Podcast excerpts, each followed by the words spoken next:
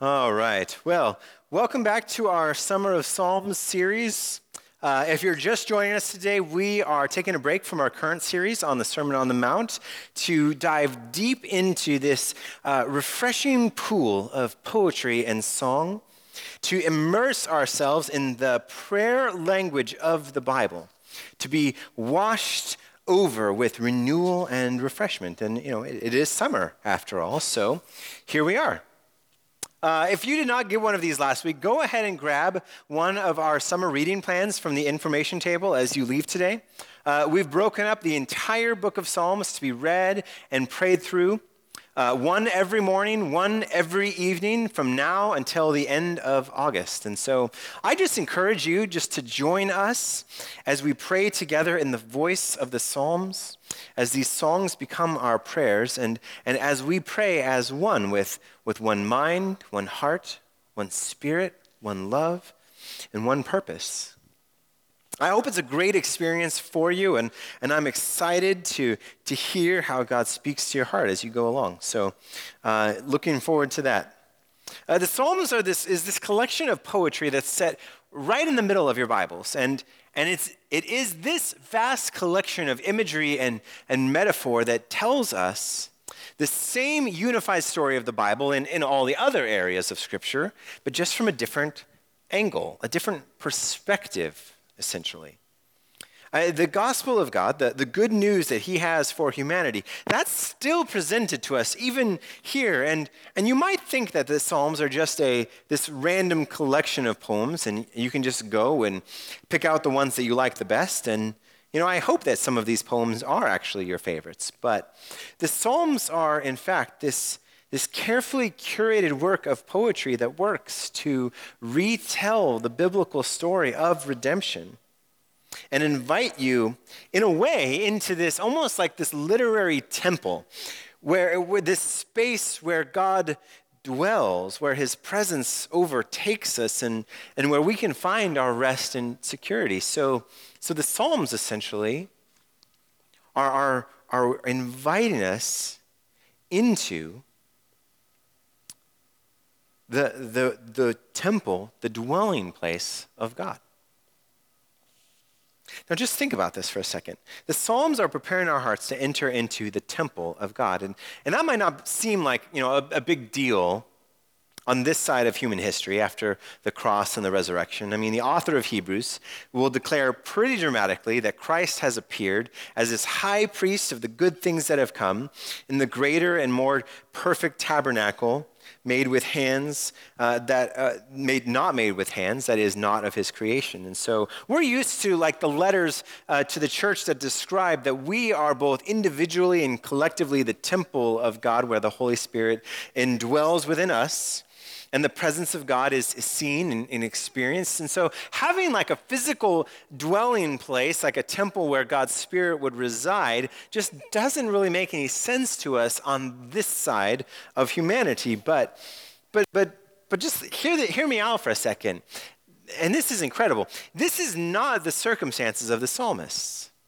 King David uh, was right, he wrote about half of the Psalms, about 70, uh, 74 of them, 72 of them, and, including Psalm 19, the one that we're going to read today. And David is writing with all of this temple language and, and welcoming in the presence of God into the holy place. And yet, uh, this is the crazy part the temple in Jerusalem was not a thing yet, it had not been built. And it would not be built in his lifetime. He would not live to see the temple of God constructed. So, what David is writing here is not based on his own present reality, but a hoped for one, when the presence of God would someday, he was sure of, it would touch down on the earth and dwell with people. So, this psalm was not written for the age at hand. This psalm was written for the age to come.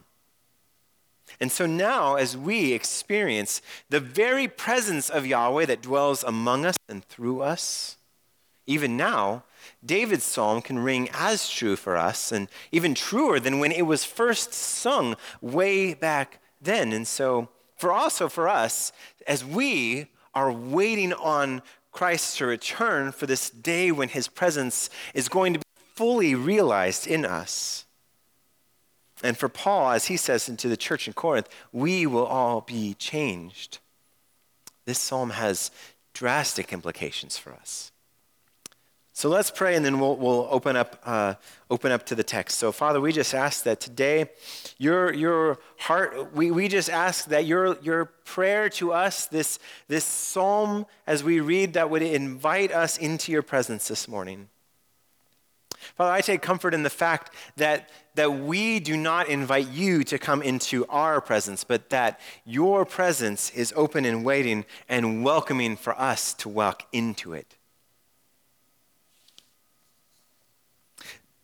God, we understand you invade our space, but that, but that you, you freely, openly welcome us into your throne room. So I, my prayer today, Father, is that we would just be bold and willing and trusting in what you have done for us, that we would be able and encouraged to come through those doors and sit at your feet. We just thank you and, and praise you in Jesus' name. Amen. All right, so go ahead, if you have your Bibles, go ahead and, and turn them to Psalm 19. Now, one commentator that I read described Psalm 19 as the problem child of the Psalter. And another commentator referred to it as the greatest poem in the Psalter. And not only that, but one of the greatest lyrics ever written. And so obviously there are two sides to this story here. But, but I am going to go with uh, the latter scholar on this one. Psalm 19 is all about the way that God's heart speaks in these different ways that are surging deeper and deeper into our inner being, calling us forward into obedience, aligning our hearts ultimately with His. And, and what we find as we are exposed by these searching sun rays of God's presence is that nothing is hidden from His sight, but all is caught and transformed and prepares us for a right relationship with our creator. So let's get into David's poem. There are, there are three parts to Psalm 19. Part one is about the heavens, part two is about the law, and part three is about the self. And so you have the outside, the inside, and you. And we find that speech, that the way in which we pour out communication, the ways in which we reveal the true nature of ourselves, that is central to each part of the poem. So let's get into part one, starting in verse one. The heavens declare the glory of God, and the expanse proclaims the work of his hands. Day after day, they pour out speech. Night after night, they communicate knowledge. There is no speech, there are no words, their voice is not heard. Their message has gone out to the whole earth, and their words to the ends of the world. In the heavens, he has pitched a tent for the sun. It is like a bridegroom coming from his home. It rejoices like an athlete running a course. It rises from one end of the heavens and circles to their other end, and nothing is hidden from its heat. The heavens declare the glory of God. Now, when I read this, I am reminded a little bit of that, that moment in Exodus 34 when, when Moses is speaking with Yahweh and, and Yahweh declares his, his glory he speaks of the goodness of his nature, of his kindness, of his mercy, of his compassion. When God speaks, his glory is revealed to man. Now, David describes the same, same thing here, but it's, it's a little bit different this time around. Now, look at this. This is fascinating. David does not mention Yahweh the, the name of God in this first part, he only speaks of El, meaning God, the, the divine being. And the big difference here is that creation does not speak to the personal, our personal God of Yahweh himself, but only to a divine presence that, that stretches across time and space. but it does speak. The psalmist says actually that it pours forth speech. And, and one, one author, William Brown, says that, that this is more than just like microwave radiation hissing about. It's more like an eruption, like this explosion of rays and light and heat that just, just emanates out and touches everything. So the message of creation in Hebrew is that, that word message in Hebrew, it's like this image of a bowstring that stretches out wide and taut and, and clear. And it speaks volumes, even though it is not heard.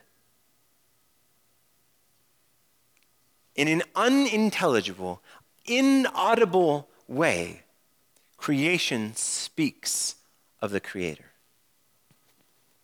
Now, every nation throughout, throughout all history originates with some sort of divine creation story, if you knew that. But there are, there are some scholars, even, who would argue that the, our biblical creation story is not the first ever recorded. And actually, that the Babylonians had an earlier story, and, and so it, you know, and it's not uncommon for a nation to have a divine being crack the void and form uh, of life. And so that is actually pretty much a given. And so sometimes that argument, when we share that, that can rile up Christians because we like to think that our origin story is the first origin story and that everybody else copied us. So, but I want to ask you this question What if the creation story did not or originate with us? And the creation story did not originate with them? What if it came from creation itself? There are divine origin stories of heaven and earth in every major and minor religion, old and new, because the divine power and transcendence of the created world is clearly perceived ignorance, that's not uncivilized, that's just wisdom. And, and wisdom, at least biblical wisdom, is this that through careful observation and critical thinking, how do I come to know and respect and honor God through my observation of space and time, of my relationship with others, of learning how the world works, both in the revolutions of the day and night and, and how humans treat one another?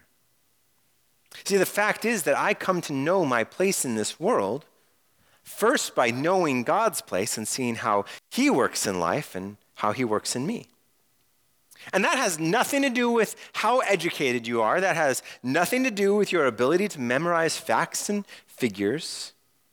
It's all about how creation and life and humanity and relationships speak to your soul and communicate something that's deep and true. In other words, wisdom is not like knowledge in that knowledge is heard, it is transmitted, it is heard and spoken and read. Wisdom is not heard, it is beheld. It is simply beheld. Sometimes there's this misconception that if you want to be a good Christian, if you want to be someone that, that God is happy or pleased with, then you have to constantly remove yourself from from matter, from, from all the, the physical distractions of the world, and, and you have to just go and sit in a corner and read your Bible and study all the time and pray all the right theological prayers and call out all the false teachers properly and promptly on social media because apparently that's the only right use of social media, which is to call people out for sinning. But the psalmist reminds us here that even creation speaks to the glory of God, that knowledge does not produce wisdom, and that our understanding of who God is does not begin in here, it begins out there. That is what prompts us. That is what sparks the divine interest. That out there is what draws us in to know more, to seek more than just a narrowly human existence. That is part uh, one of God's self disclosure. Psalm 19 is all about how he reveals himself to the world outer, inner, and me. Before we move on to part two, David is going to give us just one more stanza that we have to encounter first. He says, Mountains and oceans and water and earth and stars and sky, they are going to move us with powerful, nonverbal communication to this conviction that there is a God. As, as Tim Keller notes, that the world is not an accidental, accidental collocation of molecules, but the meaningful work of an artist's hands. And that all people know at some level about God, truth, meaning, wisdom, and beauty, even if they suppress that knowledge. But, but the psalmist then moves from the, the general beauty and power of the heavens to this one specific celestial body, the sun. Now, all the stars and the mountains and the rivers and the expanse of the sky, I mean, that's all good and everything, but the sun, now that one is special. He says God has pitched a tent for the sun. He calls this the sun, he refers to the sun like this, this bridegroom that's coming from his home. And, and the sun is like an athlete that's running with joy and virility from, from one end of the heavens to the other. And so it's like the psalmist is gazing through these veiled eyes at the sun, and he perceives the very presence of God in the sun that is dispelling chaos and this uncertainty of darkness. See, in creation, of, of every created orb or, or object that there is, the sun is the body that most closely represents what God's presence does to his people. It, it, stretches across the earth, it searches us out, it brings light into dark places, it brings warmth and heat to cold bones. The sun restores life, the sun brings hope, it opens eyes to see. See, the psalmist declares to us, he says, if there ever was an object of creation that could give credence to a divine being in the world, they only need to look up and just be totally overwhelmed by the brilliance and radiance and purifying rays of the sun. So, uh, what I want you to do is just hold that image in your mind, my friends, as we head on to part two.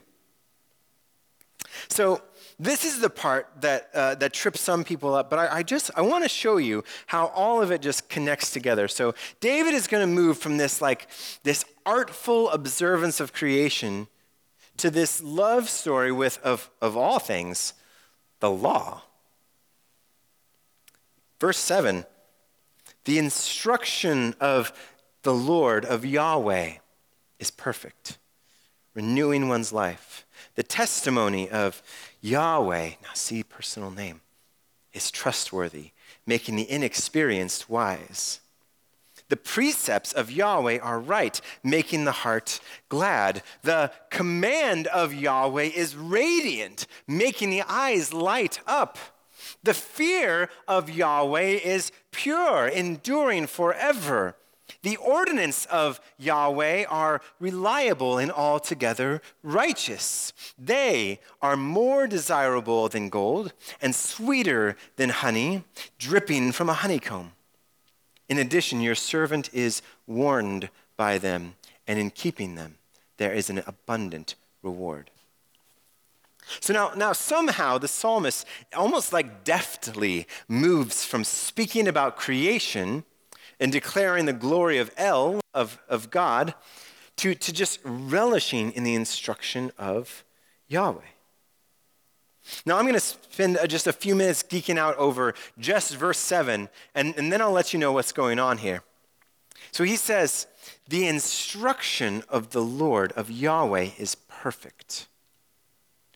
Now, watch here. David moves from this generic El to personal Yahweh the heavens, the expanse, those, those things that are transcendent and awe inspiring and glorious. They lead me to wisdom and understanding, but do they speak to my heart? I mean, do I delight in those things? I mean, they speak, but I cannot hear them. But, but in this instruction, literally the word Torah, the law, that, and that's referring to the, the first five books of the Old Testament. When I, when I, in that, I hear the voice of Yahweh, I hear him speak. He says, It is perfect, tamim, complete. And when he speaks, he renews my life. Now, that word renew is shuv, meaning to turn 180 degrees. I was going one way toward destruction and death and separation from my creator. I was, I was moving as far away from creator as I possibly could, from any sort of personal relationship with him. And somehow the law turns me. Now, this is interesting. The word shuv is also our word for repent, which is to, to change our, our mind. But, uh, but notice, I do not repent. I do not turn. The law turns me. It renews my direction toward life. And, and life here, this word life, is, is the word nephesh. And, and in Hebrew, it literally means the word neck or, or throat. And that seems really weird, but, but, but where, is, where does air come in through your body? Through your neck. Where does food and water come in through your, through your throat? It's vital to your life. And so, more commonly, this word also refers to your soul, your, your very being. The Bible does not teach that you have a soul, the Bible teaches that you are a soul. Genesis 2 says, God formed the man from the dust of the ground and breathed into his nostrils the ruach, the spirit, the breath of life, and man became a living nephesh. He became a living being. He became a living soul. You do not have a soul, you are a soul. Your soul is your mind, your emotions, your spirit, all of this formed together into a human being. And so David is saying basically that the law of Yahweh, this story of redemption, and then every instruction of his ways, they are going to lead you to rediscover your humanity, the identity that you were always meant to have. When you follow the ways of Yahweh, you will find who you were created to be. Man, I could, I could spend all day just thinking about those two lines. Now, here's where the sun comes in. Now, you know how the sun, like I said before, is like this quintessential object of creation that shows us who God is, that speaks silently to the glory of God, this nature and character of God's goodness and grace and kindness and forgiveness and justice. David says the law this written word that, that speaks with the same blinding force and power and goodness and holiness as that sun. So the sun and God's word are one and the same, at, at least metaphorically. So, just as an illustration, let, Think about this for a moment. Have you ever experienced total and complete darkness before? Like, like you've walked into a room that is so dark, so absent of light, that you can't even see your hand if you were to hold it up to your face. I mean, it's super disorienting, right? Like you have no sense of direction, you have no idea where you're going. If anyone is around you, you have no clue. There's just, there's nothing. It's, it's disorienting. It's isolating, it's confusing, and, and all it does is it, like it builds up this anxiety within you. There's, there's no sense of time or space or, or matter. You have no way of knowing those things. And it's, it's almost claustrophobic, too, right? Because, because you can literally feel the darkness closing in on you, weighing on your shoulders, and, and pressing inward and, and down on you. And then someone opens a door or shines a flashlight into the room. And then what happens? It's like there's this calm and relief that, that washes over you. And, and so, what happens then when that light comes? What, what do you do? Your head just think about this. Your head is instinctively turned toward that saving light because light means redemption, rescue, hope, renewal. Your neck is, is, is turned, and all sense of reality is restored to what it should be. David says that is the true intent of the law. Notice what else David says about Yahweh's Torah. He says, The instruction is perfect. His testimony is trustworthy. His precepts are right. His commands are radiant. Fear of him is pure. His ordinances are reliable. The law renews your life. It makes the inexperienced wise. It makes the heart glad. The law makes the eyes light up. It is more desirable than gold and sweeter than honey. Now, is that how you tend to think of the law? See, most of the, like, there's this tendency, not just in the church today, but in most of society, to view law and rules and, and regulations as, as life sucking, not life giving. In fact, we like to make sure that we have like properly dissected law from grace. You're not under the law, you're under grace. The law no longer applies. You're all about grace now. We, we love to just dissect and pull apart law and grace and set law aside or throw it in the trash can and just run headlong towards grace, right? But, but here, at least, David makes it seem pretty clear that, at least for him, law is grace. In fact, David is pointing to the law as the clearest picture. Like, he's like, You think the sun is the clearest picture of God's presence? No, the law is the clearest pre- picture of divine presence, of this radiance of his character and his goodness, of this, this beauty that penetrates and shines and warns and, and restores the very being of your person. But I think this is where we miss the mark.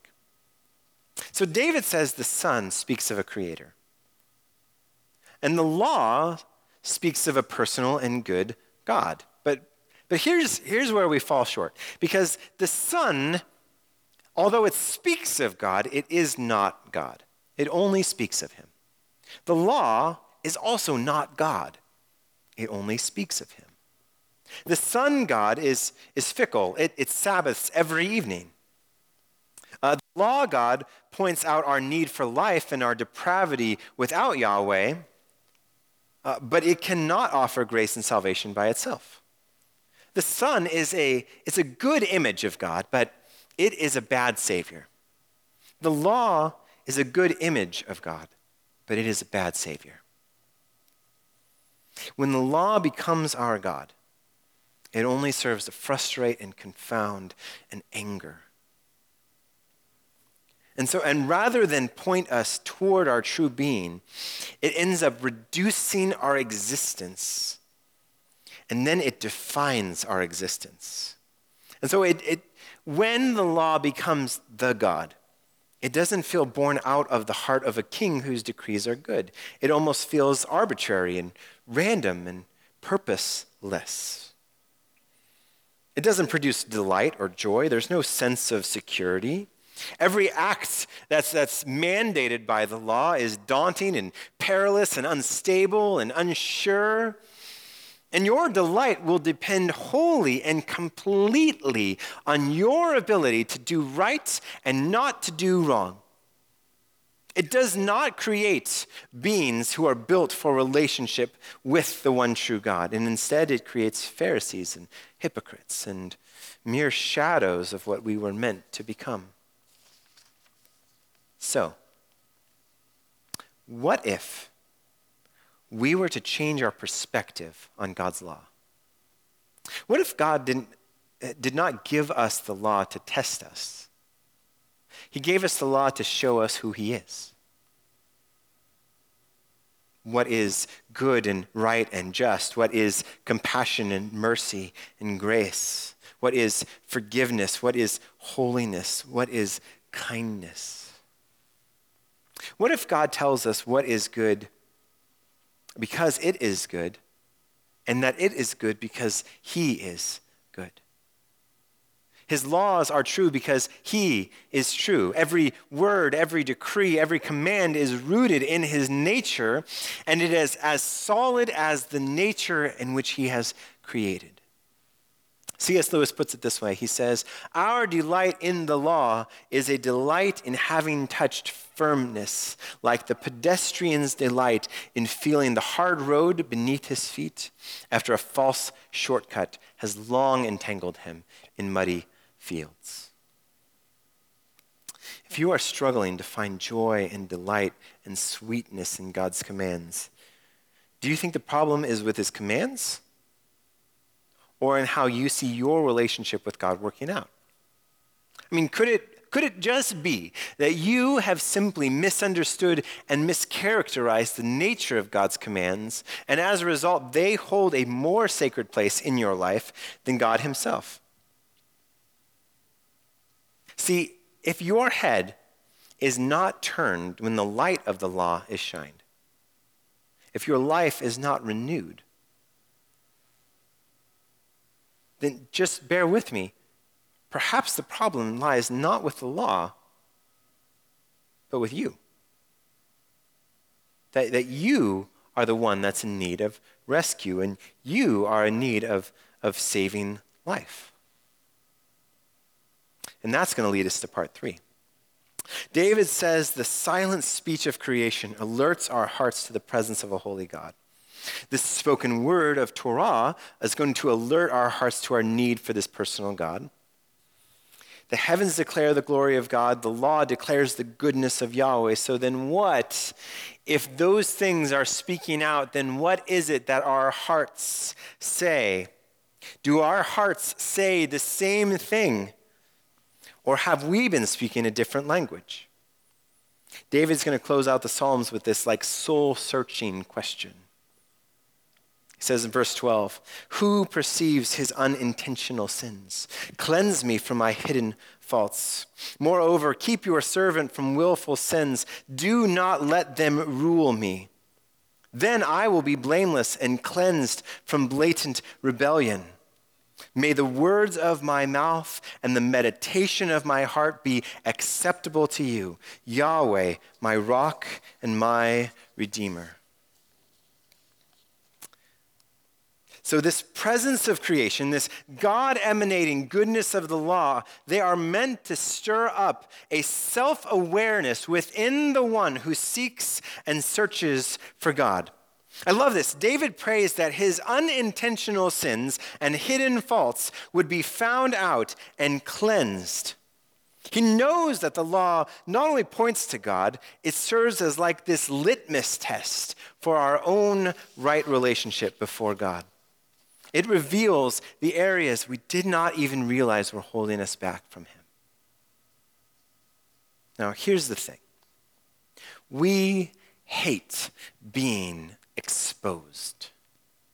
Seriously, we hate all flaws and blemishes in our culture today. And that's why social media has all these filters. Like, we'd rather look like a puppy or a flower than for people to see us who we truly are. And, and if that makes absolutely no sense to you, just ask someone under 30 what in the world I'm talking about. Uh, for David, perhaps the sweetest, most beautiful thing in the world is how much it shows how exposed he truly is and how much he needs God.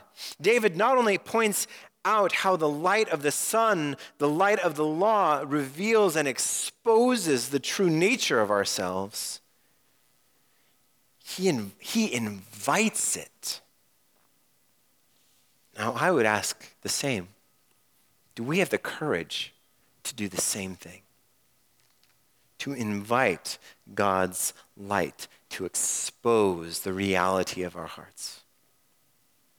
Now, why does David do this? Like, why does he invite exposure of himself? Like, wouldn't it be better and easier for him to just kind of put up the walls as best he can just present himself as the most spiritual being? Like, wouldn't God accept him more if, if at least on the very outside, he had at least the image of the respectable, uh, pious, religious man? David, David knows that God is not deceived by that. So he invites it in so that his speech, the words of his mouth, the words of his heart, that they would be a worthy offering, a pleasing sacrifice sent to Yahweh. Because Yahweh is the one who brings salvation and worth and value and restoration in life. Just like any Old Testament sacrifice, there was like any blemish or fault or unwholesome part is unworthy of being presented before a holy God and a, a pure God and a good God. So for David, at least, he's like, if, if my offerings need to be pure and unblemished, then man, shouldn't my speech and my thoughts and the desires of my heart be the same?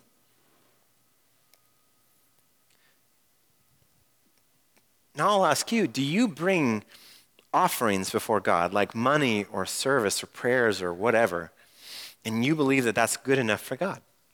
Like, do you believe that God will be pleased with your show, with your presentation? Or is he working to expose the innermost parts in you, transforming them and cleansing them and bringing them into light? Does your true speech, the authentic, genuine movement of your heart, sync up with the outside act that you're putting on? And in fact, does not only sync with that, does it sync up with God? Who cares what the outer presentation looks like? What does the innermost desires and direction of your heart say? To invite this sort of invasiveness requires courage. But most of all, it's going to take God turning your soul toward Him, renewing your life and giving you the desire to want to be different. And He literally makes you different. And like David, that should be music to your ears, a delight to the eyes, a sweet aroma to the soul.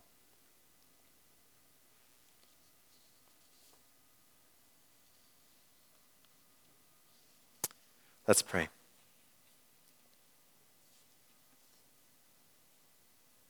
Father, we just look to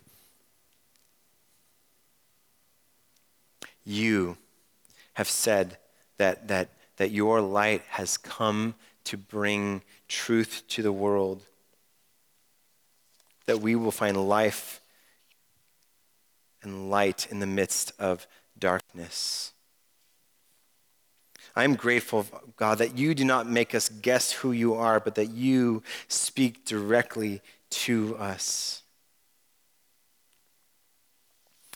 And Father, more often, more than that, even greater than the sun, greater than the law,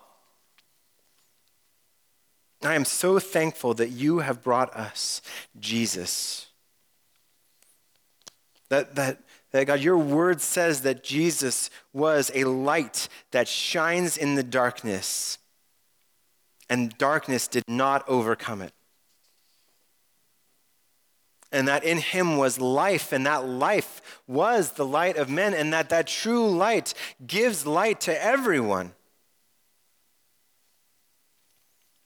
God, we understand not everyone will receive him, but those who do become children of God who believe in, in your name, in the name of Yahweh, that we are not born, because of that, we are not born of natural descent or of the will of our flesh or of the will of man, but of you.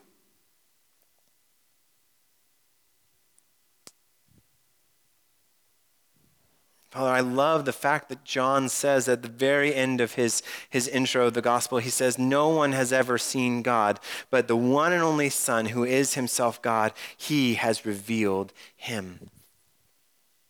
Father, my greatest thanks, uh, thankfulness to you this morning is that we can revel in the fact that, that we might revel in the fact that because your Son has come, we have seen the radiance of your glory and your goodness face to face through him. That the Son has worked to burn within our hearts and move us and transform us and turn our lives toward you. That in turning, we're not just saving ourselves from destruction, we are saving ourselves for a relationship with you. That we have a Father who loves us and cares for us and, and, and pursues us. Father, would you just strengthen us up, build us up today, help us in our unbelief, lead us towards a deeper relationship with you. Help us, Father, to delight in the light giving life that you offer. Give us courage, Father, when we struggle, when we are weary, when we are surrounded and overcome with darkness. Help us to find life in you. We just thank you in Jesus' name. Amen.